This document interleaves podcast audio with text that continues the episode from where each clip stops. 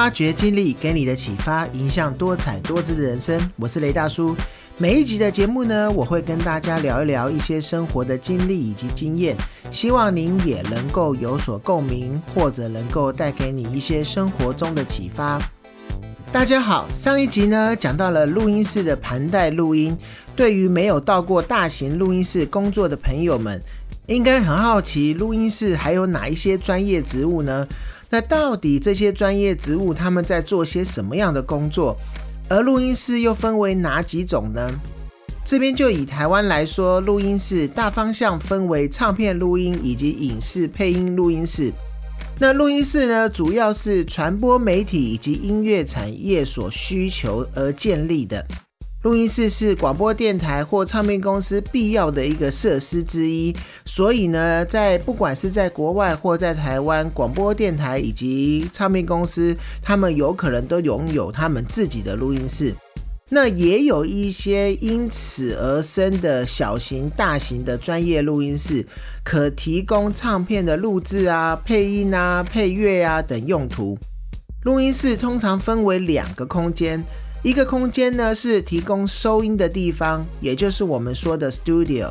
那这个部分呢，在里面就是有配音员，或者是歌手，或者是乐手，是在这个地方弹奏或歌唱，或者是配音，然后来收音之后做录音。那为了避免外界杂音影响到录音的品质，所以良好的隔音是必须必要的。那另外一个空间呢，则是放置调音台，也就是 console、监听喇叭或者是一些录音后置的所需要的一些硬体控制设备。那这个部分的话，我们就称它为 control room。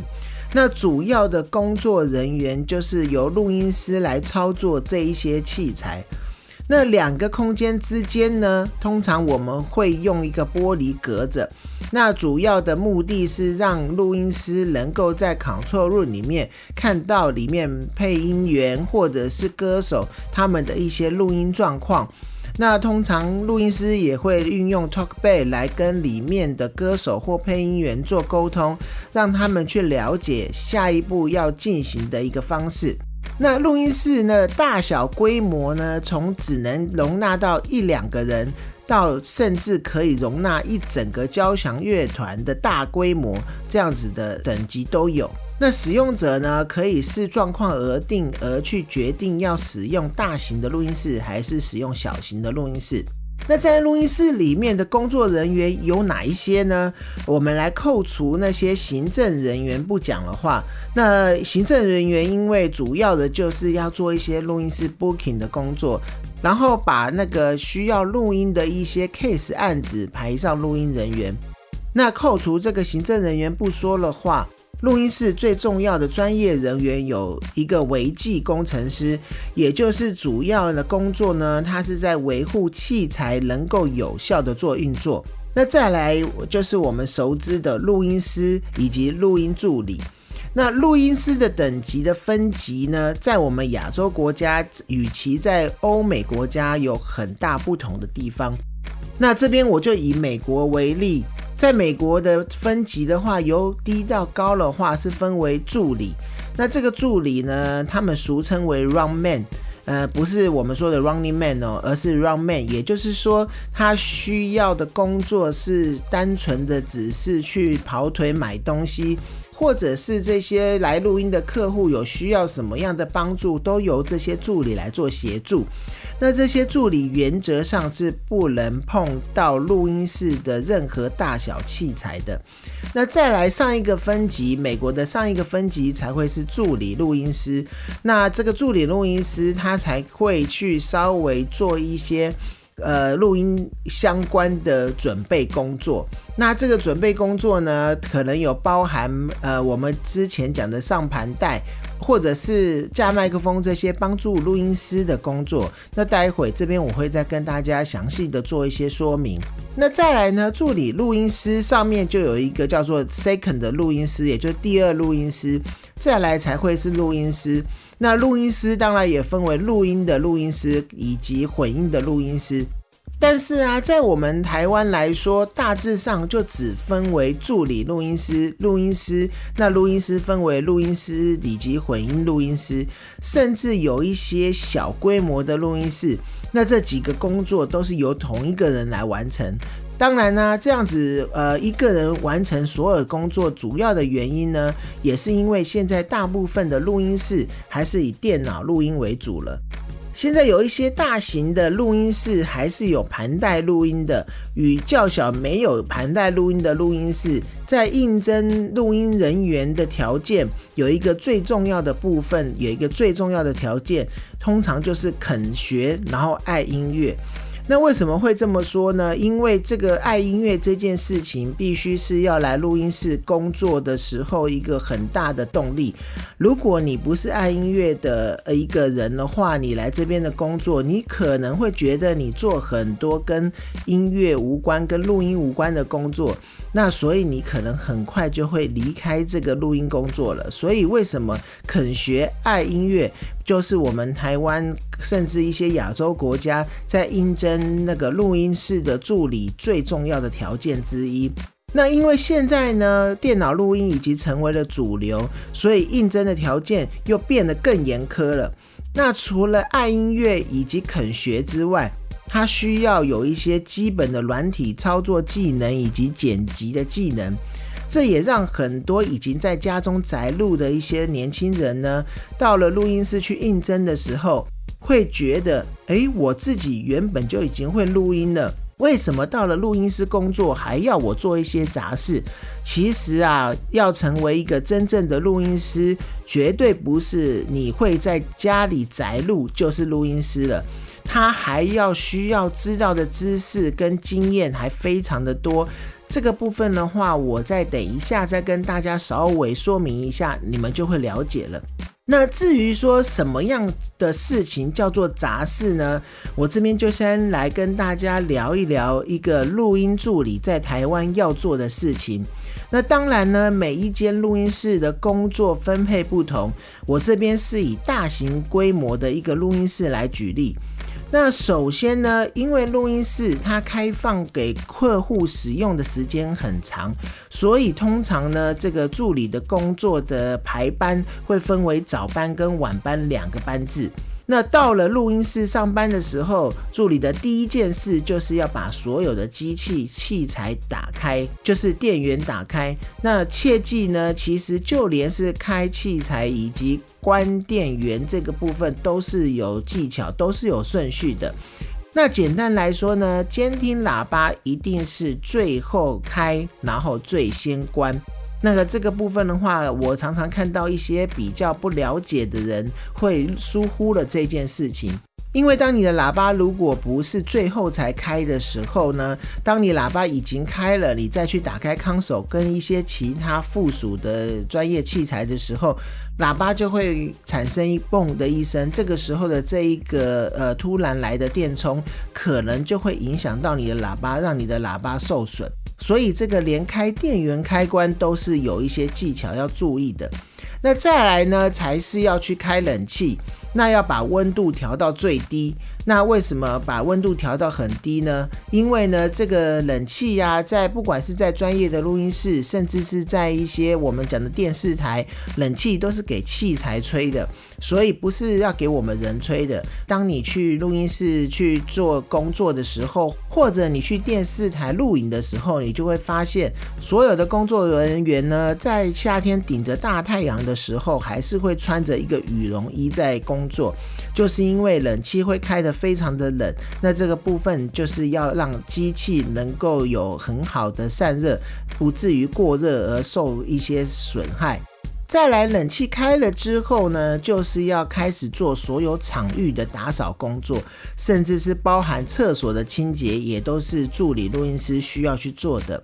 那所有的清洁工作完成了以后，才会开始做我们感觉比较专业的工作，也就会依照当天铺班的状况，然后去准备录音器材以及做一些麦克风简单的设定。那如果使用的是盘带的话，则要做上带的工作。那用心一点的助理呢，通常呢会去记录每一个合作的录音师或者是合作的制作人、歌手喜欢呢试用呢哪一支麦克风，然后先做一些基本的设定，去减少录音师他来到班的时候的一些准备的时间。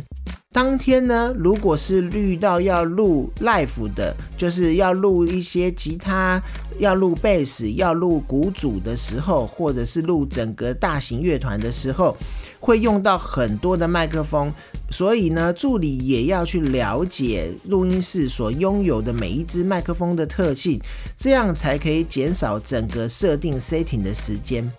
那为什么刚刚会说到有一些呃年轻人应征助理的时候会觉得说，我今天已经会在家里做录音了，为什么到了录音室还要做这些工作？那其实这些工作呃，除了刚刚上述的一些打扫工作之外，其他的东西就是在你在这个工作的过程中，你必须要去学习的。那因为在录音室里面，很少有人会主动的教你一些专业知识，通常助理都会跟在录音师的旁边，或者是混音师的旁边去学习很多你想要学习的部分。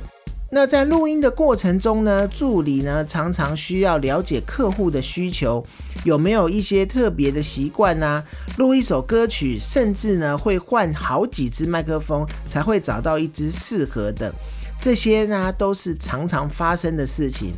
那如果到了吃饭时间的时候呢？因为刚刚有讲过，我们台湾的助理就也兼了所谓的 runman 的工作。那还好呢，现在台湾的 Food Panda 以及 Uber Eat 很流行了，所以呢，助理可能不需要出外去买食物，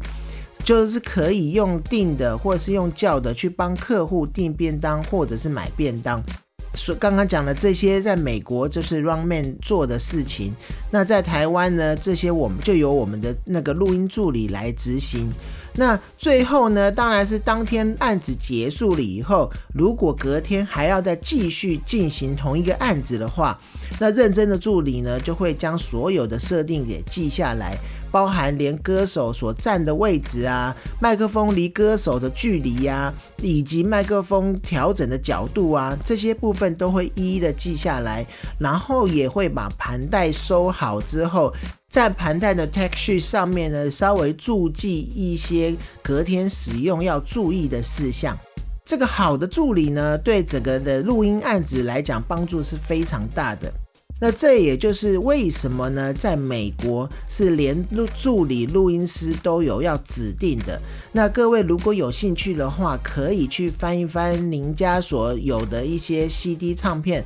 如果是一些国外的 CD 唱片，你会发现呢，在 CD 唱片的歌词本的最后面，会有一些写上所有这张唱片的工作人员，包含。唱片制作人，然后呃监制啊，或者一些乐手啊，或者是词曲创作者啊，那当然还有包含混音录音师、录音师。那这个部分你会发现，有一些这些工作人员写的比较完整的，甚至会把助理录音师这个部分都写在上面。那我据我所知呢，在美国这个录音工业很发达的国家呢。他们有好几位的助理录音师，都是在美国非常夯的。就是你打这些人的名字在 Google 上面搜寻，都会看到他们的一些资历。这也就是说，为什么助理要做的很专业，就是这个原因。那正所谓呢，到了大的录音室以后，你才会发现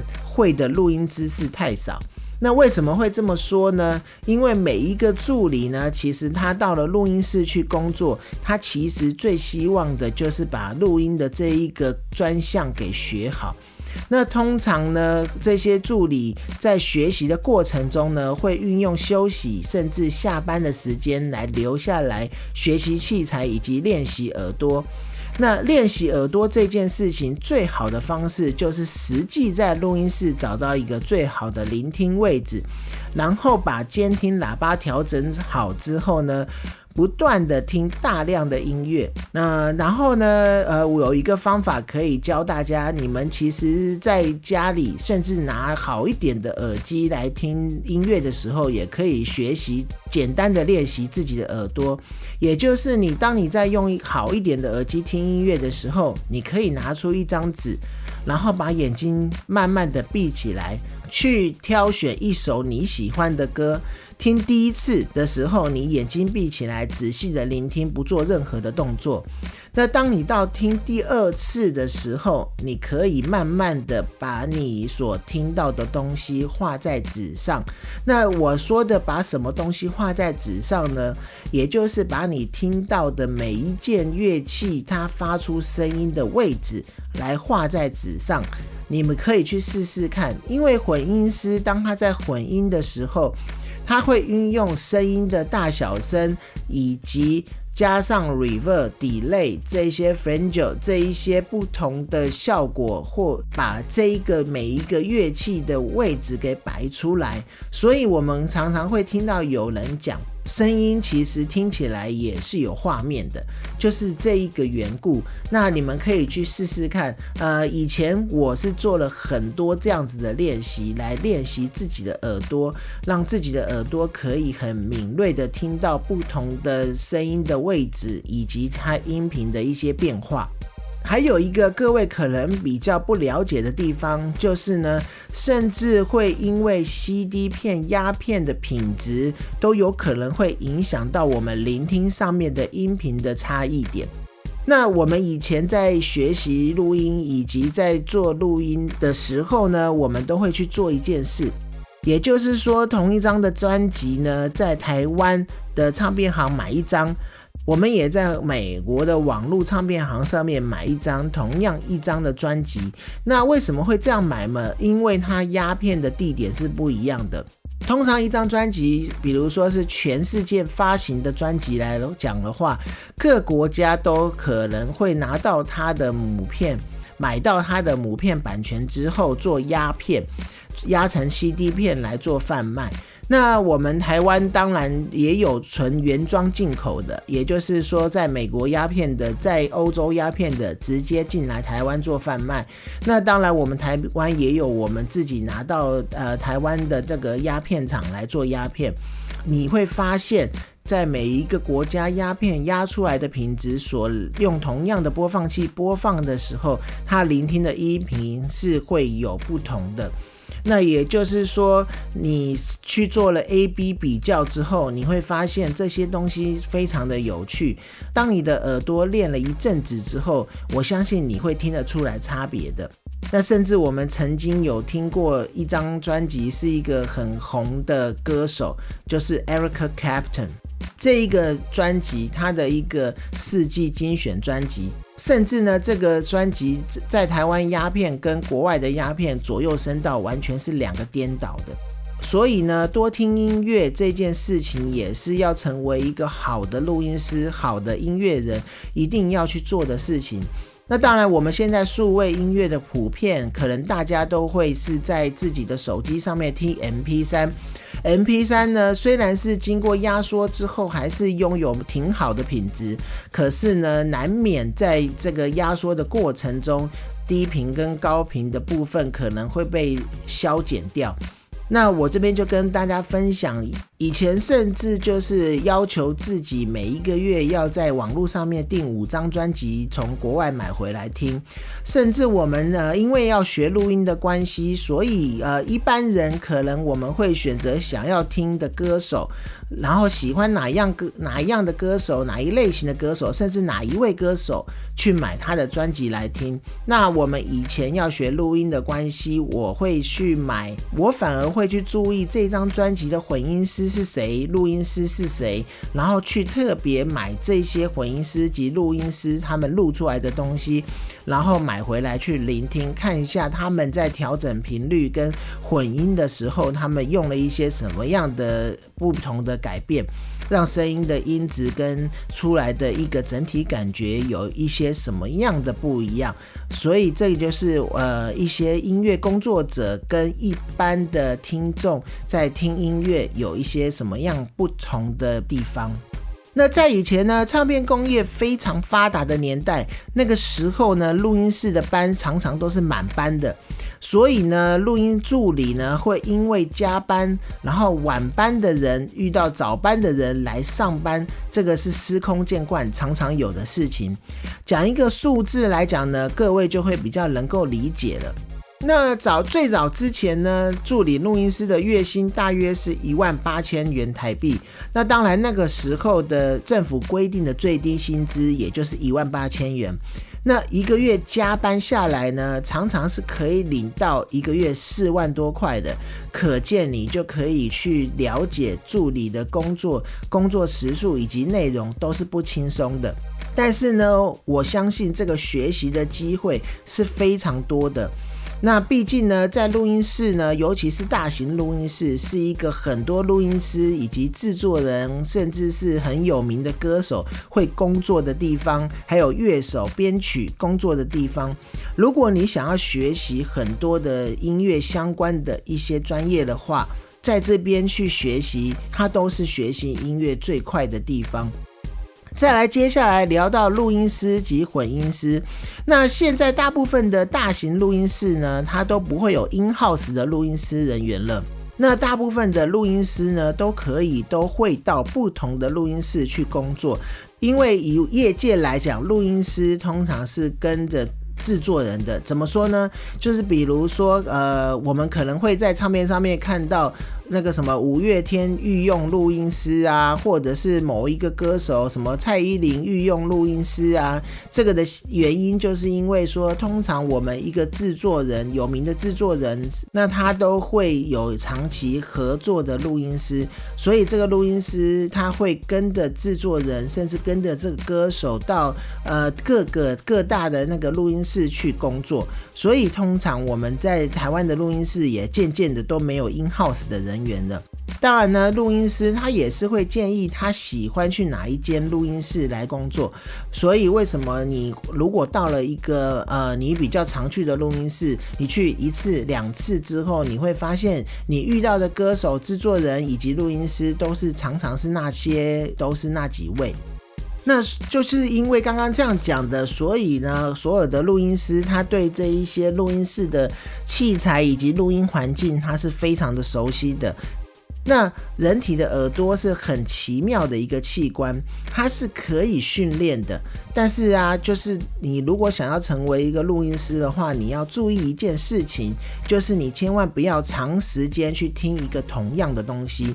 就像是我们常常在工作的时候呢，我们会听一个东西，就连现在在剪辑 podcast 都一样。你会听一个呃你的作品，然后你听久了，你就会一直觉得你有哪一个地方可能还是想要再改一下，甚至你听久了可能麻木了，你会觉得哎，好像听起来还不错。那这个都是因为你的耳朵以及习惯了，并不是因为这个东西真正已经没问题了。所以呢，呃，你要成为一个录音师，你每一天都要接触这样的事情，你这个东西是你的工作的时候，你要去注意一下。如果当你完成了一个工作之后，你可以稍作休息，让耳朵稍微做休息一下，去做一些别的事情，再回来听一听你的作品。你这个时候才不会去陷入了一个判断的迷失。你录出来的东西，或者是混音出来的东西，才是比较不会有问题的。